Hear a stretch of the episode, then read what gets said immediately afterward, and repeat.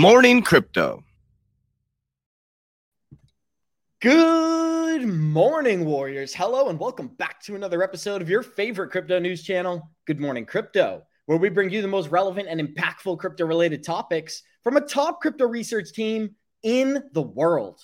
I'm your host, Abs, joined by several members of our 3T family this morning. We got the Italian stallion, Mr. Johnny Krypto. Andrew, also known as the Cash Flow King, is joining us, and we're going to have NFT Tones joining us later in the show. So I'm very excited for today's episode. Today on Good Morning Crypto, we'll be discussing how Ripple has rebranded their ODL system, stating this is a small shift towards the mainstream introduction of the newly re- rebranded payment system. We also have Cardano founder Charles Hoskinson stirring the waters between the Ripple and Ethereum community once again, stating there was no validity to the quote unquote conspiracies with Hinman and former government government regulation. As Robert Kiyosaki stated that crypto is the future this weekend, comparing Bitcoin to gold, silver, and oil. And with Citibank tokenizing bonds on the blockchain this week, we break down the details, showing our community how the largest financial firms on the planet are creating the greatest opportunity of our era. Our show is available on your favorite podcast platforms like Spotify and Apple Music. And for those of you listening via podcast, our show is live on YouTube Monday through Friday, 11 a.m. Eastern at the 3T Warrior Academy channel. So, Johnny Krypto, I made it through the introduction without a voice crack, but as you can tell, I was at the Patriots game last night. Unfortunately, we took an L, but I'm excited for today's show. So, how you feel, my friend? Thanks for being here. Well, Abs, I'm sorry to hear that. My condolences to you and all Patriot fans. It's going to be a rough few years, but you guys have had 20 good years. But let me start this like I always do. Good morning to all the Warrior Maniacs out there. We love you and appreciate you for showing up every single day like a true Warrior. Happy to get started. And hey, it's great to see Andrew here today. Andrew, I can't wait to hop into it, buddy. Cash flow. There's a lot more exciting stuff that we can get into besides the Patriots information. We got JP Morgan news, Ripple ODL news, but also Charles Hoskinson stirring the waters, claiming that there's no validity to the Hinman conspiracies. This is going to be a great episode. How you feel, my friend? Thanks for being here. Hey, good morning, good evening, good afternoon, everybody, wherever you are in the world. Uh, seven, uh, nee, it is 5.15 p.m. in Netherlands at the moment. So very excited for the show. Had a great weekend. Also, all the all people watching now, I hope you all had a fantastic weekend. And uh, yeah, I'm looking forward to a great show. Uh, Johnny, Abs, uh, yeah, happy to be with you today. Awesome, guys. And we're going to get this thing started the same way we always do by checking out the Good Morning Crypto Twitter account. That is at 3TGM Crypto on Twitter. Go smash that follow button for updates throughout the day. When we look at the Bitcoin Fear and Greed Index this morning, we are sitting in fear, Johnny Krypto, at a 38. But look at the total coin market cap sitting at 1.08 trillion in total market cap this morning. Bitcoin is 49% dominance. Ethereum is about 19%. We've got Bitcoin sitting at 27,300, Ethereum 1650, XRP is 50 cents, and Cardano trading for a quarter this morning, guys. And we already got 143 live listeners joining us. Show us some love, smash that like button. And today, we're going to be going down the rabbit hole, guys. This is going to be a pretty special episode for this community because the conspiracies between JP Morgan and Ethereum are coming to light. And that's not, that goes far beyond the crypto community right now. But we're going to start off with this video of the Messari CEO. This is, a, uh, let me actually pull this off the screen and bear with me here, guys, because I am on my laptop this morning. So this year, Messari is going to be hosting an event and they are going to be sponsored by Ripple. Ripple is a bronze sponsor for their mainnet event of 2023. And that's actually going to be taking place in two days, starting on September 20th. Now, why is this important? Their CEO and co founder, Ryan Selkis, was doing an interview last week and he broke down some details about Gary Gensler. But what I think is so shocking here, guys, is these are willing participants of the industry. These are people who are abiding by the laws, and even they're critical of Gary Gensler. So we're going to let the short clip play and go back to the group here. Here we go. Like Gensler's just a liar, right? I've been on this for two years. He's he's just there's no other way to say it. He's he's a, he's corrupt and he's a liar. It's not that he's making bad decisions. The SEC should go after scammers. They should go after bad actors. And you know what? That's, yeah, that's already and, against and, the law. And, and, you don't need to do laws and exactly, well, to, to, punish fraud. It's, it's already against the law, but you know what? Gensler, if you want to do your job and be a hero, why don't you catch Voyager, Celsius, Genesis, FTX instead of hosting them in your office because they're political donors and do your fucking job instead of just going after celebrities, right? That's why people can't stand him. It's not that he's mean or that, oh, we're trying to leverage regulatory arbitrage it's that he is corrupt, he is dishonest, and he is completely captured by an anti crypto senator who has outsized influence in this administration and Elizabeth Warren. That's that's just a reality. Wow. So, um, you know, I think people get uncomfortable talking about politics in general. And, uh, and I've certainly opened up myself to some criticism and, and, and, you know, been a little bit of a lightning rod, but, but some of these, um, some of these statements that I've made the last two years are, you know, aging well, unfortunately. And I think most people generally are, are of the same opinion that, you know, if there's not a changing of the guard in this administration, move offshore. Like it's over in the US. Gary Gensler has been corrupted by the big banks, Johnny Krypto. And this is something that used to be talked about only amongst the Ripple community when we were being sued. Now the Ethereum community is coming around. Charles Hoskinson even made some statements this weekend that were pretty profound. We already have 186 live listeners joining us. Show us some love. Smash that like button. And Johnny, you tell me, do you agree with Ryan Selkis here? Gary Gensler's out of control, and it's because he's funded by the banks. Listen, there should be no surprise to anybody who knows our political system that it runs off of donation. I mean, why is anybody surprised at these days? I mean, everybody knows that there's lobbyists out there, that there's money funneling in and donate donators. And until we change our system where where these large donations, you know, aren't gonna happen, you're always gonna have a very, very simple equation that works. And it's this money talks and bullshit walks. That's the bottom line. It's that simple, right? So follow the money. Where the money goes, that's how this is how the world works. And the fact that people can't understand that that's how it works or think that it doesn't work that way to me is where the real sin is. You need to understand that's just how the world works. And so that's why I keep saying, I've been saying many, many for a long time on this show, we need pro crypto money coming into this space to counterbalance the anti crypto money. And that's the way. There's a reason why I've been saying that, Abs, because that's how the world works money versus money.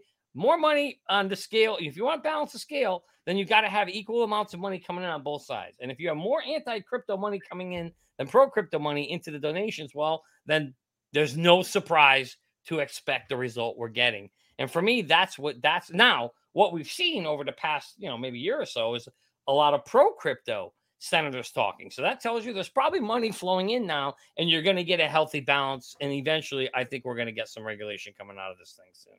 Well, Johnny Krypto, you broke it down, and Brad Garlinghouse shared the exact same opinions that you did. For the longest time, it's been money talks and BS walks, and the banks control these markets, which means they control the money flow, guys. And we got 201 live listeners joining us. Show us some love. Smash that like button. This video is one that I think every XRP holder should be aware of because back in 2019, 15 senior JP Morgan executives met with Brad Garlinghouse and the Ripple team at their offices. And just a couple of months later, they were sued by the SEC. But Brad Garlinghouse, right here, is kind of agreeing with our conspiracy theories. Money talks and BS walks. And for the time being, JP Morgan, they control the money markets when we talk about Jamie Dimon, we first have to recognize where he sits. Uh, he sits at the top of the global financial infrastructure.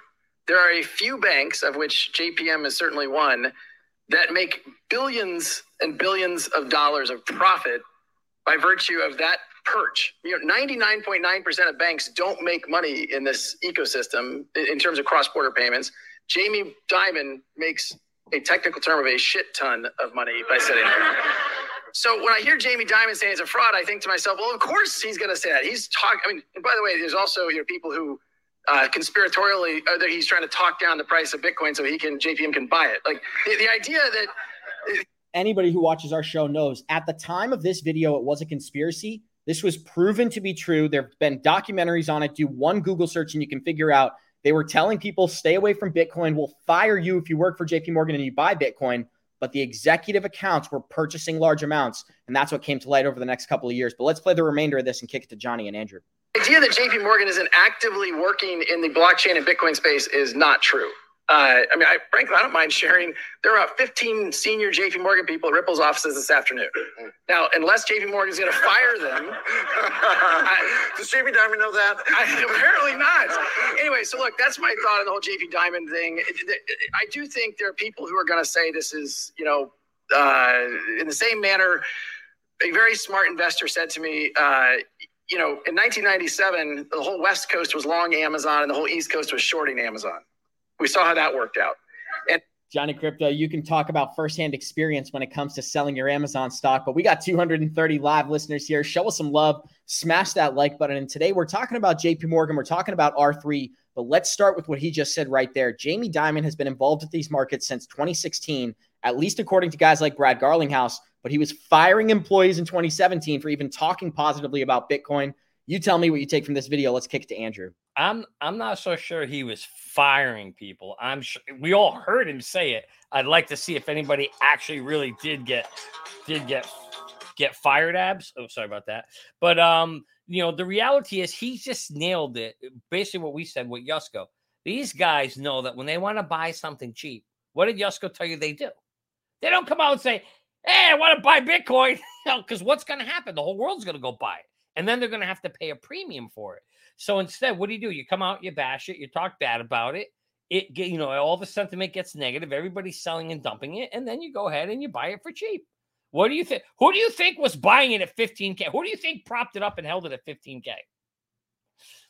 I mean, I'm going to tell you, it was probably we're going to find out. It was probably two big companies, probably BlackRock and, and JP Morgan. Why? Because they know a Bitcoin BTC is coming, a ETF is coming, and when that ETF comes, you ain't ever going to see 15K again, right? Keep in so, mind, Johnny Krypto, in China, they banned Bitcoin. They banned the purchasing of Bitcoin when it was at $65,000. Well, what happened a couple of months ago at $17,500? They Hong Kong citizens were allowed to buy Bitcoin. Hey, what do you know? Now you can buy. After we bought it, now you can go buy, right? exactly. I mean? They banned it to drive the price down, then buy it cheap, then open the door so it can be driven back up. I mean, it's just that simple, guys. It's a very, very simple game. And if you're in the academy, these are the things you're going to learn, right? We, we talk about the stuff, we educate everybody to just understand how the game is played.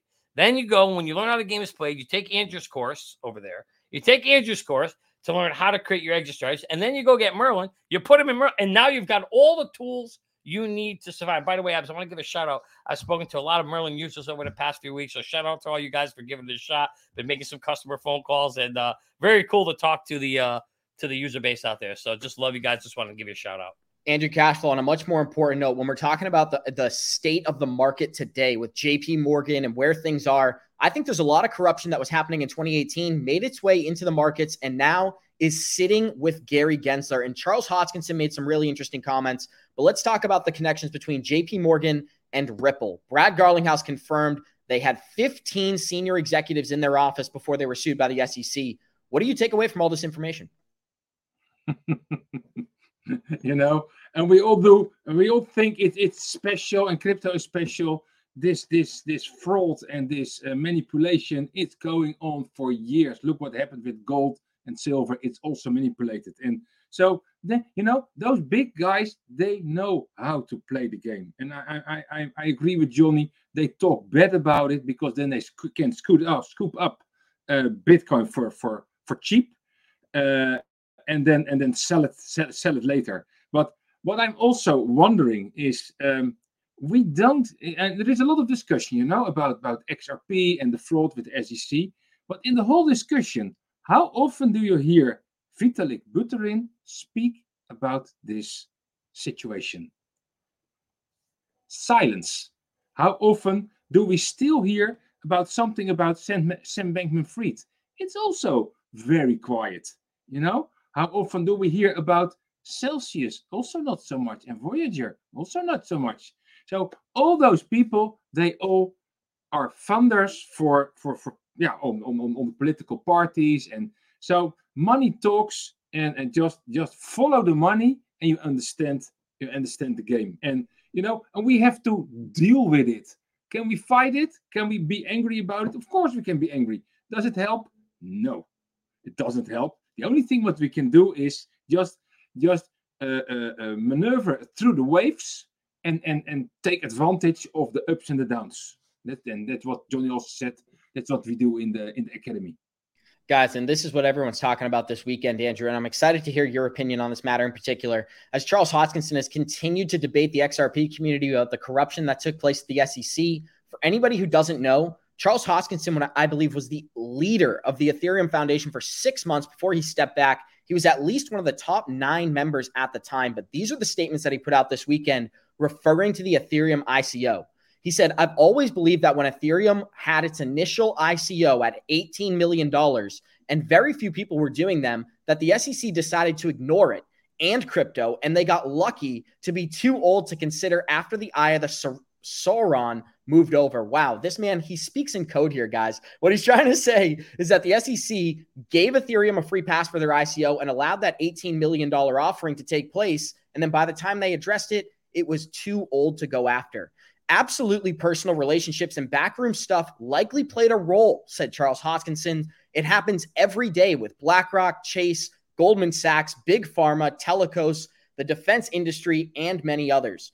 I don't believe Ethereum bribed the SEC to go after Ripple. That's the conspiracy part that makes no sense at all to me. Ripple wasn't even in the smart contract space. So let's start off with the important information right there. Last sentence, Johnny. That's where I'd like to start this Q and A. Ripple wasn't even in the smart contract space. Do you believe there was an incentive for JP Morgan or Ethereum to go after Ripple because they're a competitor? Kind of keep it short because I got a bunch of questions. Yeah, not Ethereum. No, I don't. I don't think Ethereum. They're not a big threat to Ethereum. JP Morgan, yes, potentially, because JP Morgan, as as Brad just talked about, makes a shit ton of money. Love that word. We use it all the time here. A shit ton of money on cross border payments, and now here comes Ripple along with a system that jeopardizes that. So you can certainly see where there could be some motive there. But for Ethereum, no, I kind of agree. And nobody's going to like this because everybody seems to hate Charles. But I have to agree with Charles on that one that that part of it right there, Ethereum wanting to, you know, forcing the SEC to go off the Ripple. I, yeah, from a logical perspective, it just doesn't make sense because they're not even in the same business. They don't even do the same thing. But from a JPM side, you know, there, there certainly could be maybe something there. Don't forget, JPM had the whole R- 3 Corda um, and consensus and all that stuff going on at the same time. And I believe Ripple was actually part of that at one point, and then that whole thing fell apart. So there's something definitely, there's some smoke there, Abs, no doubt about it. You know what's nice about this show, Johnny, is we've been doing this so long that we're going to bring receipts to this argument. And Bill Hinman was paid three and a half million dollars from Simpson and Thacher. That was before he was at the SEC. While he was at the SEC, he openly communicated with them. They told him many times, do not talk to anybody in the Ethereum Alliance. Do not talk to Simpson and Thacher. Hinman ignored that advice, continued to communicate through email, which we all got exposed to. But today he is working back at Simpson and Thacher. and now he's working at Fireblocks, another Ethereum associated company. So Andrew Cashflow, he calls this a conspiracy, but I'm going to ask you as a matter of fact, do you consider the three and a half million dollars that Bill Hinman made before he entered the SEC and gave his 2018 speech to be a bribe? Do you consider it to be a bribe in your opinion? Mm, you know, I'm I'm I'm not I'm not a judge. Is it a bribe? Um, I don't know. Uh, what what I know is that a lot of wealthy people have information just beforehand, before the, the major public knows about it. So they are able to to get in early and and and then then if it, if if it will be public information, you know, it is uh, uh, buy, buy the rumors and sell the news. But the the the the, the yeah, the really wealthy people, they already know before the rumors. And there's where, where they make their money. So uh, yeah, can can we do something about it? No, not not too much.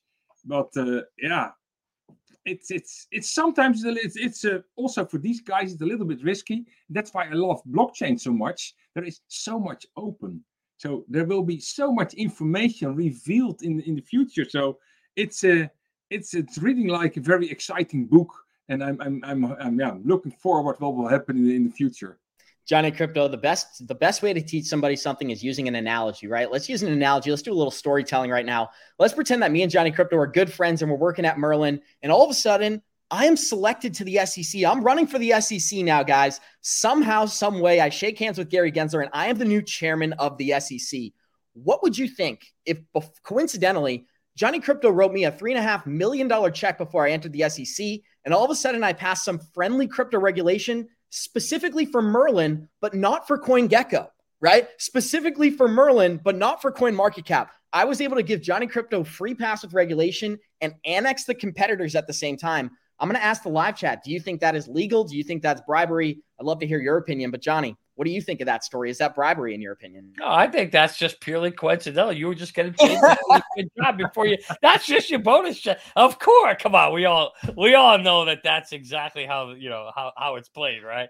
On a serious note, it's um that that's you know pretty much pro- probably what happened, and and then certainly you know, yeah, just make sure you don't sue sue sue us three months later, okay?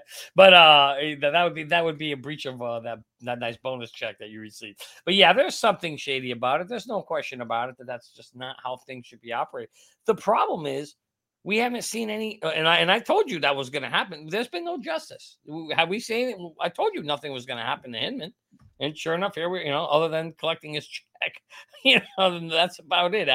It's just it's just unfortunately, uh, so, eh, you know, it's kind of like what what Yusko says. It's kind of like I hate to say this because it's not right, but it is in a way. It, it's kind of like the cost of doing business, and they knew there was a price they had to pay. They paid Hinman whatever they had to pay him, and they got done what they needed to get done, and and there were no consequences. And that's uh, unfortunately, it's not right. I don't like it, but it's just how it works. And so the reality is, you can sit here and say, "Oh, I hate it," Or you can just say, hey, let me learn how the system is played so that you then don't get hung up wasting time waiting for justice that's never going to happen, but yet focus your energy on where you should maybe invest your resources, build a business, put your time into something you can control when you understand how things work. That to me is a more better use of your time. Johnny Krypto, we got 336 live listeners joining us. Show us some love smash that like button. And yesterday, there was a video of Charlie Gasparino circulating on Twitter where he was talking about in 2017 how there was a plan for the industry to self regulate itself. And I want to give a shout out to the digital asset investor. He always does amazing journalism here. But this is what Charles was kind of hinting at. And we got NFT Tones in the house. NFT Tones, welcome to the show, my friend. First of all, how you feeling? But we're going to get into this article really quick, Johnny, because both the CFTC and the SEC are ill equipped from a law and policy to regulate the cryptocurrency space properly. So what they're doing is they're trying to do it the way they think they can with the framework that they have. That's another statement this weekend out of Charles Hoskinson. And I want to ask you, do you believe that it's a it's a framework issue or is this a corruption issue? I just want to ask you, we're we're getting dicey on this show. Well, yeah, no, I mean, there's there's no question about it that there is definitely a framework issue or a regulation issue. I've I've explained that on this show. I don't know how many times I have to go into it, but when you look at cryptocurrency, we're trying to regulate an industry with a ruling that was made in 1943 for an industry that started in 1988. I mean, come on, it's just uh, you know, 40 years before something was invented, we're going to make rules for it. Abs, if I told you to go make rules for some new technology that you know nothing about right now, that's going to happen 40 years from now, how the frick are you going to make the right rules? You I'm gonna get my crystal ball. I'm gonna pull out yeah, my crystal yeah, that's right. Get your magic eight ball, shake that so much out, and see if you get some answers. Because that's about as good as it's gonna be. Is one of those old magic eight balls that you probably don't remember. You were in diapers when we were playing with those things. But um, you know, so the reality is, yeah, it, there is totally no question about it. The rules, the regulation is not in place to be able to govern this thing correctly. And I'll give you one example only. When you issue a stock, and I buy a stock I own the company. When you issue a cryptocurrency, I buy the cryptocurrency, XRP. I don't own Ripple, the company. Boom. Right there alone, there's one major difference. That means the rules that we have in place of the Howey test automatically don't apply because you have that one disconnect there alone. And there's other ones, but that's one of the biggest ones. So for me alone, it's more of a regulatory issue or, or you know law issue, as you were saying, versus a corruption issue. But the problem is, in lieu of not having the right rules in place, it gives the ability now to go and do things on your own. And that's where kind of the, the, the whole, you know, shady stuff happens. Does that make sense? Definitely makes sense. And Andrew Castle, I do got to get your opinion as well because the Ethereum ICO is a huge red flag for the entire industry. If they decide to ban ICOs going forward, that's going to put a huge red flag on the United States. Companies will just decide to ICO in Singapore, ICO in the UAE. We even hear Brad Garlinghouse talk about this nowadays. But one of the things that I think is very clear is if we don't see a shift in regulation, they're going to move outside the United States. Do you believe we're on the precipice in a shift of regulation for the US? Or are we going to wait until 2024, 2025 when Gary Gensler is out of office? Yeah, I think that uh, the, the US is maneuvering itself not in the very best situation at the moment. Look, look at the MiCA uh, uh, uh, law that, that that was created by the European Union. You know, is it is it the perfect regulation? Mm, not so sure, but there is something, and it gives a framework for all companies that want to work within the uh, EU to to do stuff. And we see also other regulations. We saw in we see intentions, and and it looks like that US wants to figure out everything with lawyers, and the rest of the world just like to figure out stuff with logic, engineering, and that kind of stuff, you know, and, and business management. And so it for me, it, it's weird, but we see this already for years that that, that this, this situation. So uh, yeah, uh, I would say US, uh, go ahead, but yeah, think think twice and do not take too long time because really innovation, you push innovation out of your country and you don't want to do that. It's like Johnny Krypto says money talks and BS walks. And the second the banks figure out how to regulate this market, Andrew, the second they are ready to profit off this market, that's when we're going to get friendly crypto regulation in the United States. And it's articles like these that only validate that, guys, because if we don't adopt this technology in the US, it will be adopted overseas. And then the old system will be left behind. But Ripple, Tranglo, and SBI Remit have announced a joint venture as SBI Ripple Asia. The primary focus of this collaboration is to reintroduce Ripple's XRP enabled remittance solution to bank accounts in the Philippines, Vietnam, and Indonesia starting this month. Since 2017, SBI Remit has harnessed Ripple's technology for cross border transactions. And in 2021, it introduced a unique powered crypto solution for money transfers between Japan and the Philippines. The expanded service targets countries with large remittance corridors, partnering with Tranglo, and the initiative will use XRP as an intermediary for currency for speed, cost efficiency, and enhanced scalability in global transactions. These are the articles that are going to force regulation in the United States because, Johnny, the money is starting to be made. We started this video with JP Morgan stating they make billions of dollars every year from just transferring value cross border these types of technologies are emerging, and that means JP Morgan needs to be in the game in some way, shape, or form. How do you feel about mm-hmm. all this transpiring before our eyes? SBI Ripple Asia has just hit the global markets. Yeah. well, I don't necessarily agree with you with the JPM has to use Ripple right XRP for that. The, oh, I didn't say that. I said hmm. they have to use blockchain as a solution. Oh yeah, yeah, yeah. Blockchain, yeah. yeah. I thought you were referring to Ripple. Yeah, XRP is a yeah. No, they definitely do, and they definitely will, and they're working on their own system with Quorum and and R three Corda and Consensus. That's all happening right now as we speak. So don't don't be um, uh, what's the word? Don't be um surprised by that. What's interesting about this news? Oh, what I should say is what's exciting to me about this news is the conversation, if you recall, that we had about. We always talk about. Everybody wants to know on this show when is XRP price going to go up? When is it going to go up? Well, these are the kinds of things right here. When we're talking about the utility, yeah, yeah, bring that back. There we go. See where it says here, partnering with Triangle Initiative will use XRP as the intermediary currency. When it says that, I'll translate in that English. What that means is they need that will add or increase to the XRP daily trade volume. When you increase the daily trade volume, on a non-retailer basis, but a, but an institutional basis, that's going to ultimately drive up the total market cap of it, and that'll drive the price up. So for me, this is the kind of news that I, I get a little excited about. I like to see where where where other nations are utilizing XRP. That's going to drive the total daily volume, trade volume. That's non-retailer based. That is very very exciting, abs. Mm. And we want to see, we want to continue to see this. That, my folks, my friends, is what's going to drive the price of XRP up. You know, and this is called utility. And that's why we need to look at for every coin, is there a decent team? And more important, is there a decent utility behind the coin? Because when utility is there, demand will go up.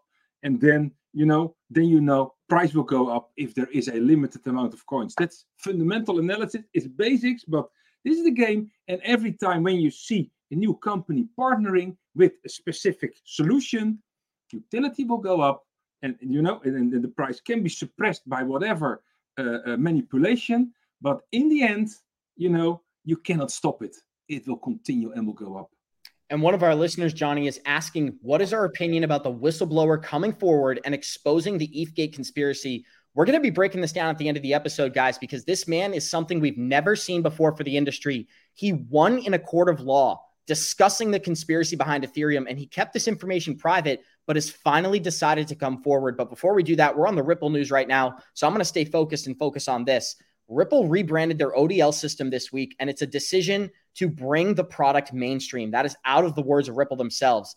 US crypto decacorn, that's a pretty funny name there. Ripple has decided to cease the using of the term ODL as it might be difficult to understand at a first glance for outsiders. A decision was made to consolidate the ODL system under the term Ripple payments. And this came from Ripple's vice president, Johnny.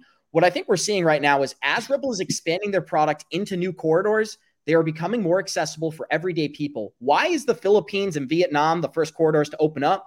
Those are the countries that make a ton of small payments. People are sending $200 back home or $400 back home. When they open up to the Asian and American markets, we're talking billions of dollars per transaction. I think that's why they're going with the mainstream narrative here, Johnny. But I wanted to spend a moment on this. How do you feel about the rebranding of the ODL system? Oh, I love it. I love it. When you say ODL, nobody has a clue what it means. When you say Ripple payments, so much more clear, simple. I love it. I think it's a smart move on their part to be able to simplify that and to be able, hello, therefore, great to see you. Uh, I think it's so important, Abs, that they that you and you saw XLM Stellar try to do this a couple days ago, where they rebranded their entire website. Everybody is starting to realize and figure out that you have to make it very, very simple and understandable, communicatable, and I think that that's good. I think it's smart on their part to do that. Now, in terms of why they started in Asia, the reason why I think it's going is when you think about it, whenever you do something, you always want to go for low hanging fruit. And it's probably, and I don't, I'm not a banker, so I'm not sure. I'm just guessing. But my guess is it would be a lot simpler to penetrate these smaller banks that, you know, are looking for an edge to get over the bigger banks and need something than trying to go to the big bank that really doesn't like, don't even go, like, go away, don't even knock on my door, right? The smaller banks, hey, come on in, we want to learn. So to me, I think that's why you've seen Ripple start where they have and go after these smaller pieces because it's lower hanging fruit. Grab that lower hanging fruit, get the get your technology in there, and then you're now you're planting the seeds at the same time to be able to grow it globally in the long run. Yeah, and there is there is another reason, that, Johnny. Also, you you also know IT.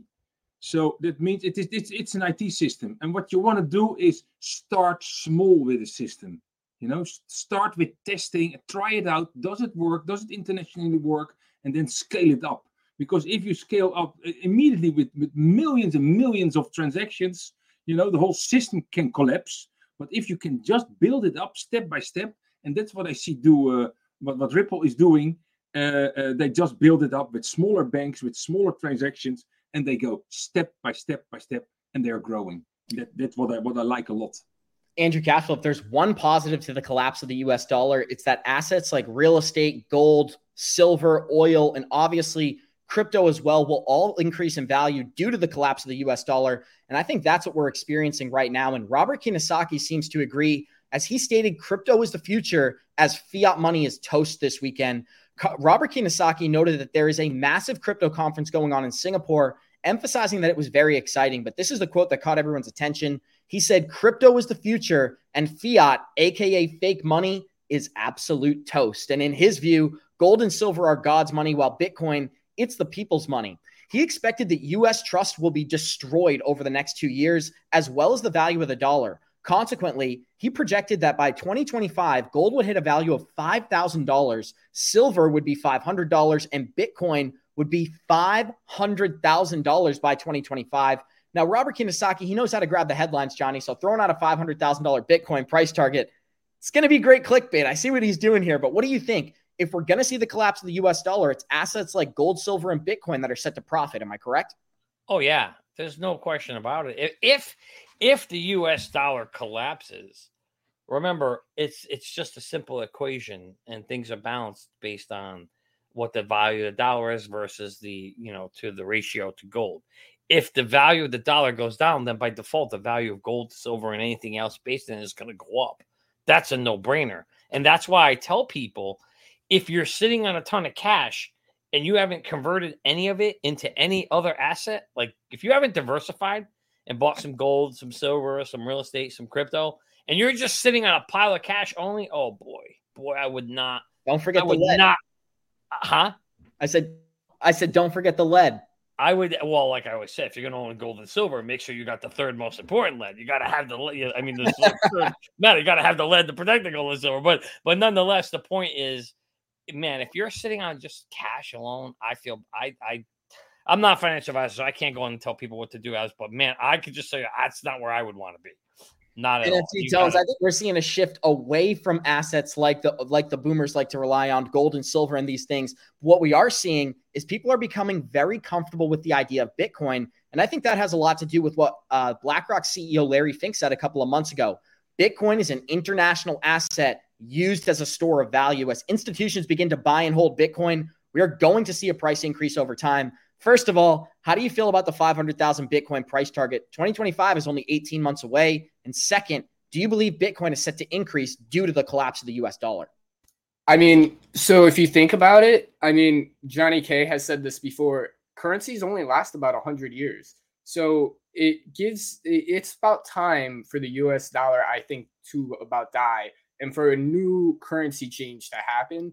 And I feel like that these numbers are actually kind of realistic because if you pay attention by 2025 we'll have a bitcoin halving and all this stuff will happen and hopefully we'll have more regulations in place so that when this kind of stuff does start to take over we'll see what is actually happening. I think that it might not go all the way to 500,000 but i think we'll actually see bitcoin in 3 the 300 to 400k range you know what's crazy is that some people would call that hopium NFT tones. As we move into this market going forward, if we're going to sit here at a $30,000 Bitcoin and wait for 500K, we should at least have an exit plan. And that's why we created Merlin, guys. Merlin, you can get 30 days absolutely free. And the best part about this app, it does not increase your risk at all. We do not custody your crypto, but check it out, guys. Merlin, the smartest way to try. Have you gotten wrecked in the crypto market space or watched your crypto portfolio go all the way up and then all the way down without taking profits? If so, it's probably because you didn't have an exit plan.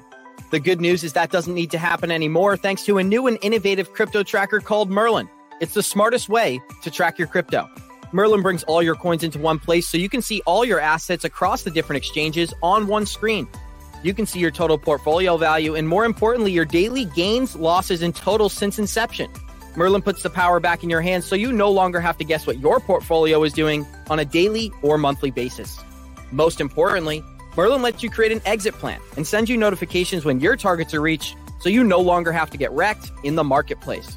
Go to merlincrypto.com, that's merlincrypto.com, and sign up for our free 30 day trial and get on the wait list so you can receive an email when the product is launched. Don't miss out on this new and innovative app, Merlin. It's the smartest way to track your crypto. It's the smartest way to track your crypto, guys. And if we're talking about a $500,000 Bitcoin, I would hope you're taking some profits at the top. But Andrew Cashflow, I'm excited to get your opinion on this as well. And hopefully you can provide some realism. I like when we get contrary arguments here. Do you agree with NFT Tones? $500,000 is even possible over the next 24 months?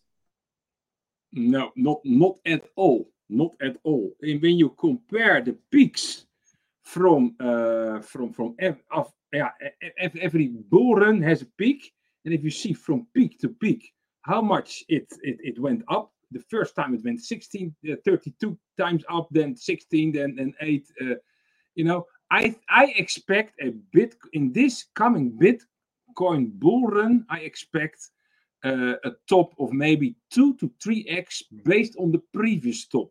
So that means uh, maybe 150, 180 thousand dollars at the max. However, will it go to five hundred thousand dollars? I think so. But I think we need to wait for that another five to 10 years before it's there. So I have a, a, a lot of belief in Bitcoin, but uh, sorry guys, not on the, not on the short term, but anyway, if you double or triple your money, you know, with Bitcoin in in in maybe two two years, that's a fantastic that's a fantastic uh, win that that you make there. And then and then you get the problem if you double your money, then Johnny, you have cash again. So what should I do with my cash? Here's gold, silver, lead, baby. Gold, buy the metals. And a little little real estate too. You can't go wrong. No, no doubt about it. But I, I think that uh, you know I, I'm in the same camp as Andrew. In the next year to two years, I think we see over six figures for Bitcoin for the first time ever. you know, low. I think we're in the low 100s, 150 is kind of what I always thought, somewhere in that zone or range. And, you know, I, I think it's realistic. In the long term, you know, can it be 500 or higher? I mean, listen, it, it's limited. If it does become a store of value for the world, then Abs, you know, you could just simply do the math on it because of its limitations. As long as they don't vote to change the max supply abs, it is not inconceivable that someday maybe even you see, you know, way above 500,000. But in the next 24 months, no way. I don't I don't see that happen. Here's what I would say, Johnny. If we are going to get an increase in the Bitcoin price, it's going to take institutions buying and holding. We cannot have them buying and dumping on us like they've done in the past. And what's and coming? What's going to allow that to happen? A halving? I don't know. ETF. Eh, Bitcoin ETF, exactly, guys. And I think that as this market continues to evolve, the Bitcoin halvings will have less of an impact, but less volatility will be involved in the price. Johnny, the reason you created Merlin, 90% of the money that comes in exits on the back end of the market. And if anybody understands that, it's JP Morgan and financial firms like BlackRock. But we got 396 live listeners joining us. Show us some love, smash that like button. And one of our listeners said, do we get another 80% drop? If so, what's the bottom? I do not think we're getting an 80% drop from 30K, guys. I do think that bottom was most likely $15,000. But, Johnny, this is the rabbit hole that everybody is excited to get into as Ethereum, uh, JP Morgan, and Ripple have been tied together for a long time and not for the correct reasons. But this news article here is shocking information bear with us, guys, because this one, it might take a while. So, Steven Nerayoff, I can't pronounce names. I'm not very good at this, guys. Steven Nerayoff, the inventor of a utility token and ICO, as well as Ethereum and T0. So, who is this man and why are we bringing him up on Good Morning Crypto? Well, he went to court and he won. When it came to the Ethereum Alliance and the Ethereum ICO, he exposed a lot of the corruption that was taking place behind the scenes and how it still exists in the market today. I'm going to read this long tweet here and we're going to talk about it. Former SEC chair Joe Grundfest, who was intent who has integrity which seems out of fashion. As to the number, I now realize I can't tell the true number of Ethereum ICO buyers as it was explained by some how whales could disguise their, disguise their large portions during the ICO. Is that a violation of terms of service against speculative buying? It's hard to imagine anyone at Ethereum doing this. And if they knew others who did this, surely they would have told the SEC regarding the concentration of ETH holdings before the Bill Hinman law was enacted. I might have the document versions by the author of TOS amongst countless documents and recordings, all stored in a number of locations. Why is this line so important, Johnny? He has truth. He's got the receipts, he's got the recordings, and he's ready to share them with the public. I may not have knowledge or items of importance giving claims. I exaggerated my role. Though I guess it's possible that I got some information if I was lucky enough to talk to an important co founder.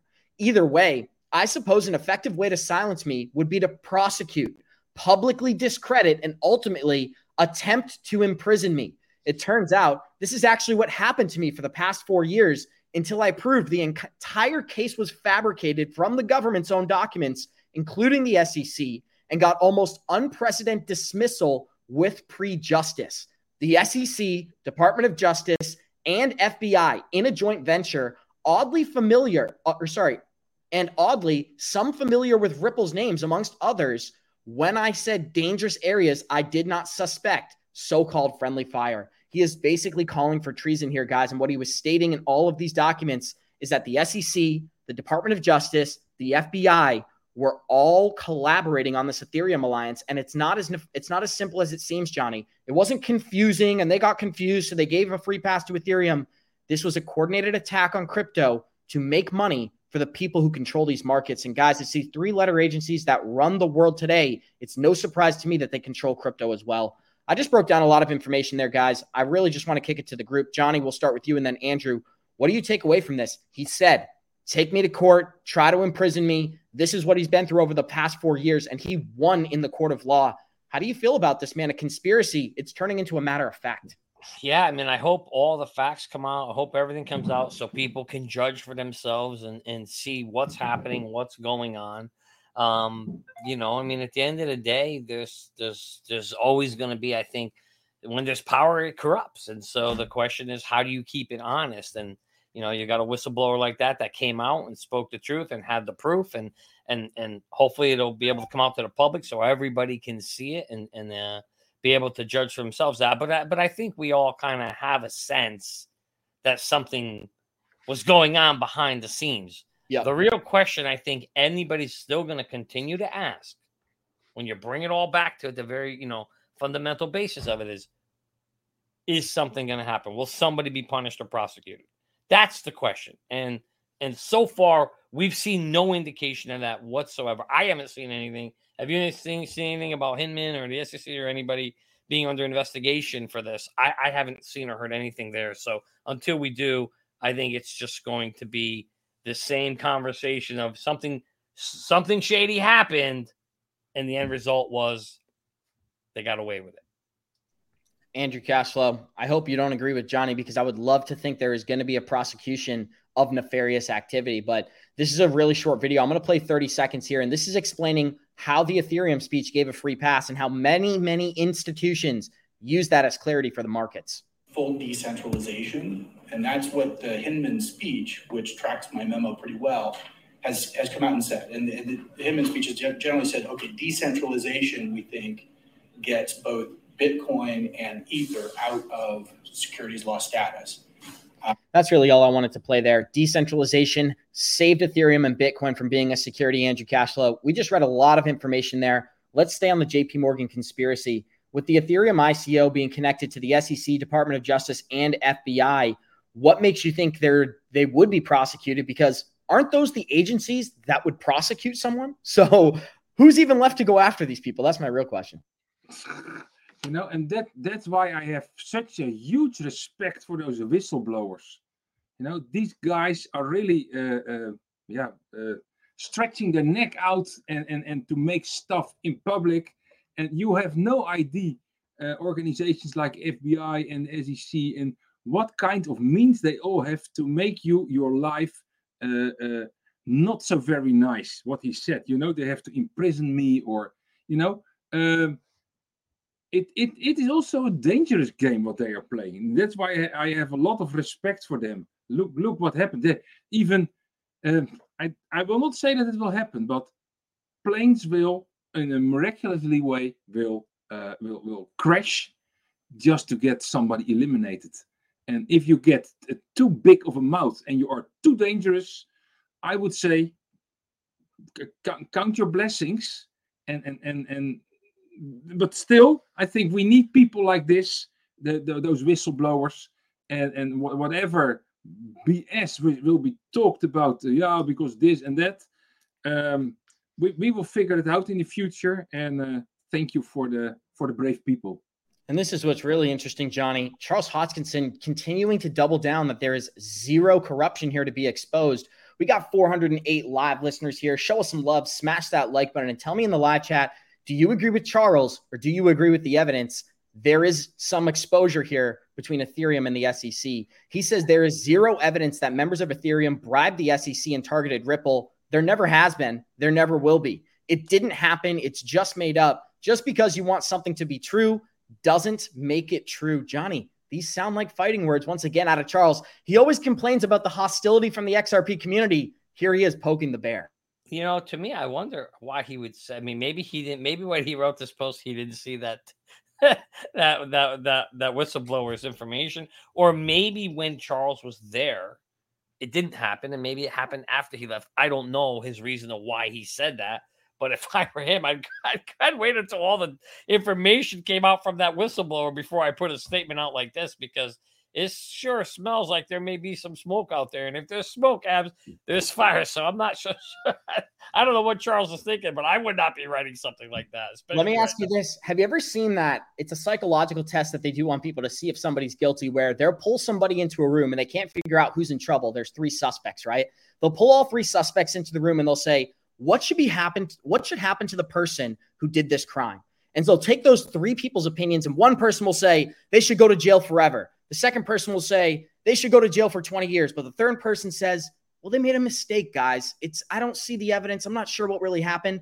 That third person is the one with a guilty conscience here. And I'm wondering, does Charles Hoskinson have a guilty conscience, Johnny? The way he's defending Ethereum, you would think he at least has some incentive to do so. You know, Abs, I have no idea what Charles is thinking. I don't know. I mean, maybe, maybe this. I mean, there certainly can be some truth to that of what you just said. I totally agree. If you're saying like, "Oh yeah, the penalty shouldn't be that bad," that's probably because you're guilty, right? And so, but in his opinion, I wonder if maybe when he was there, he didn't see any of that happening, and maybe that's why he feels with conviction that he can come out and say this but for me, I would not be saying that because after he left, it could have been something that happened. So who the hell knows uh, what the hey? Don't forget to smash the like button. I'm sorry to my boy FNU. It's just a habit. It's just a habit. They don't get it. Yeah, it's just a habit, guys. You know, listen, if you love the show and you want it to stay on, make sure you do smash that like button so people can hear and see it and help others, right? But I think, Abs, at the end of the day, you know, if Charles wants to continue to make comments that's going to get the community angry at him, that's on Charles. Why he wants to do that, I have no idea. Maybe he likes the controversy. Maybe he likes arguing with communities. I don't know why. I wish he would just go focus on getting Cardano done. You know, get it all out, get all the all the revisions done, and get it working. And let's see where it can go because it was one of the in 2021 and 2022 one of the highest um, used by developers in GitHub. So he has something there. But uh, you know, he's kind of like Trump. He keeps blowing it with his mouth. He should just keep his mouth shut. Right? I mean, this guy keep his fingers shut. Take the fingers off the keyboard, Charles. Right? The just, code, honestly, NFT Tones. I got a couple of questions for you, but why would Charles even? T- what positive could come from a tweet like this?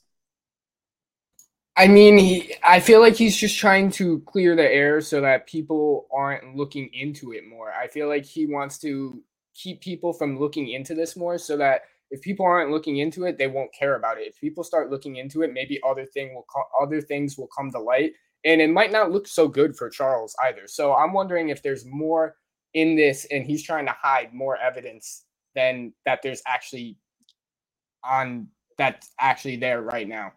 And I like this statement right here as well, Andrew. It said, How can Charles say that with such certainty when he left the organization in 2014 and all this corruption happened after the fact? So it's kind of like I said, if somebody is defending, if there must be an incentive to defend this narrative. That's what I really believe. But what do you think, Andrew?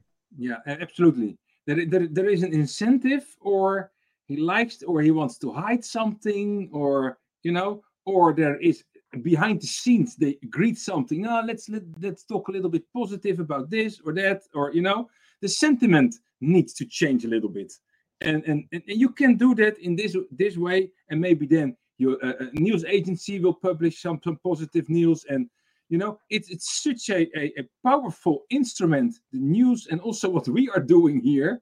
You know we also influence people. Everybody influences everybody and and and is there an incentive for charles? Absolutely because there, there must or, or he must avoid pain but I, I think more that there is an, an incentive either, you know, why are you uh, motivated for something? It's pain or pleasure. Simple.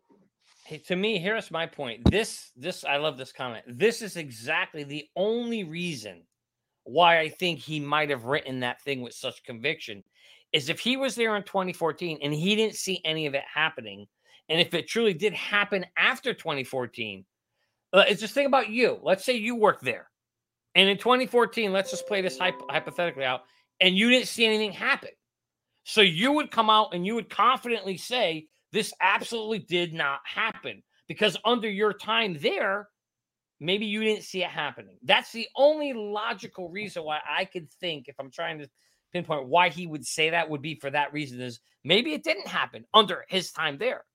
But you got to be careful when you write something like that to make sure you're not saying that it didn't happen at all. He should have been very clear to say it didn't happen when I was there because it, it seems like it did happen afterwards.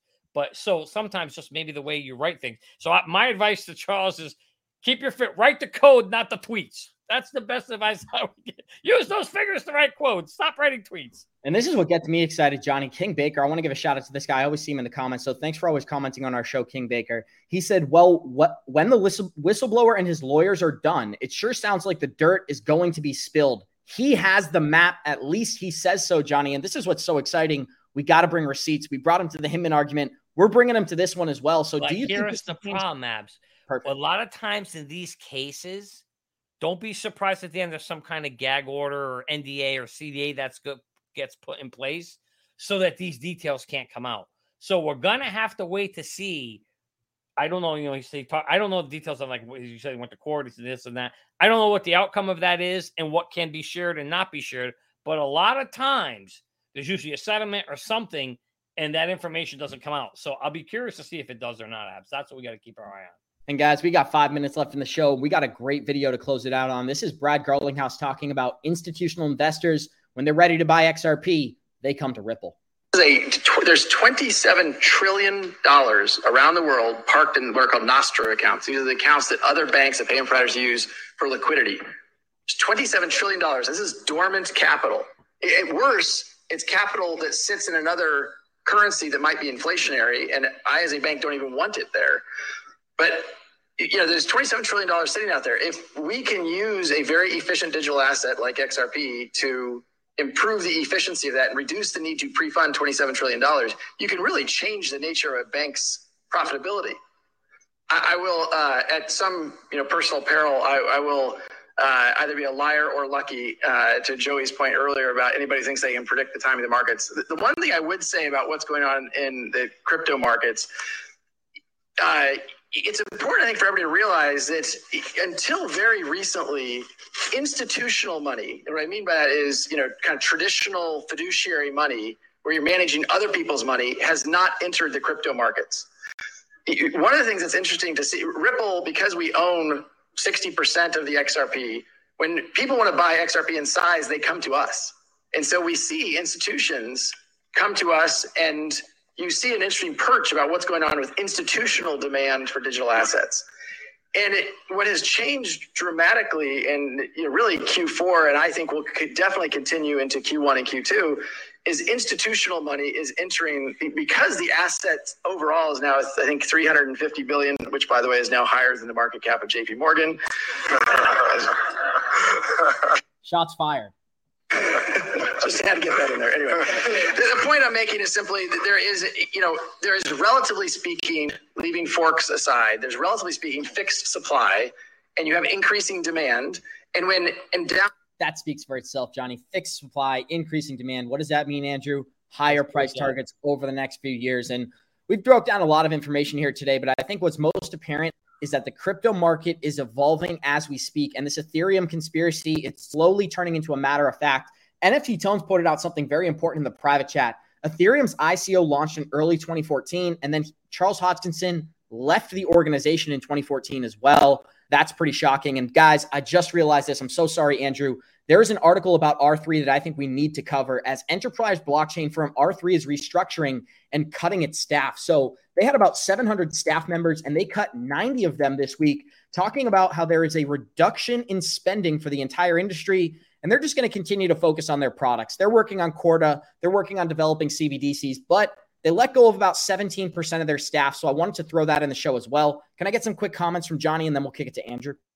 Yeah, I mean, listen, at the end of the day, Corda is the system that you know that JP Morgan is developing or working with Corda.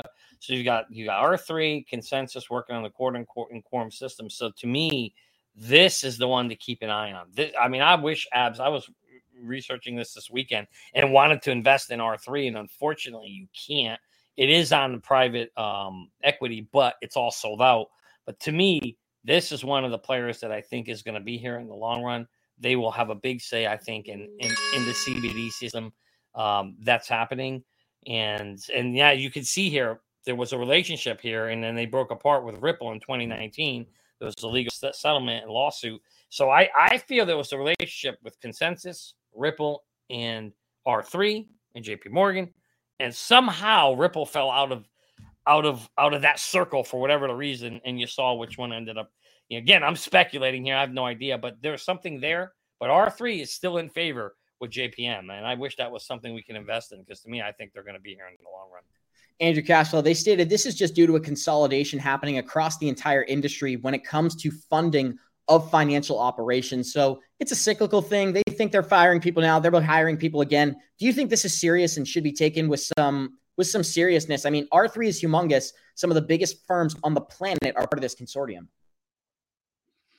Mm, you know, I'm not so much in R3 and Corda, but they, they need to know what they they need to do what they have to do. Look what Elon Musk did when he took over X uh, or uh, uh, Twitter. He also fired uh, 60 or 70 percent of the people. So there, there will be a reason, and they will figure it out. Thank you so much, Andrew. And we're going to close this thing out the same way we always do by saying thank you to each one of our special guests. Thank you to Andrew. Thank you to Johnny Krypto. And thank you to NFT Tones himself. We got 382 live listeners joining us. Show us some love. Smash that like button. We'll see you guys in 23 hours. Like we always say, Warriors, ah, get the shit together, baby. Thank you John. Woo! Let's go.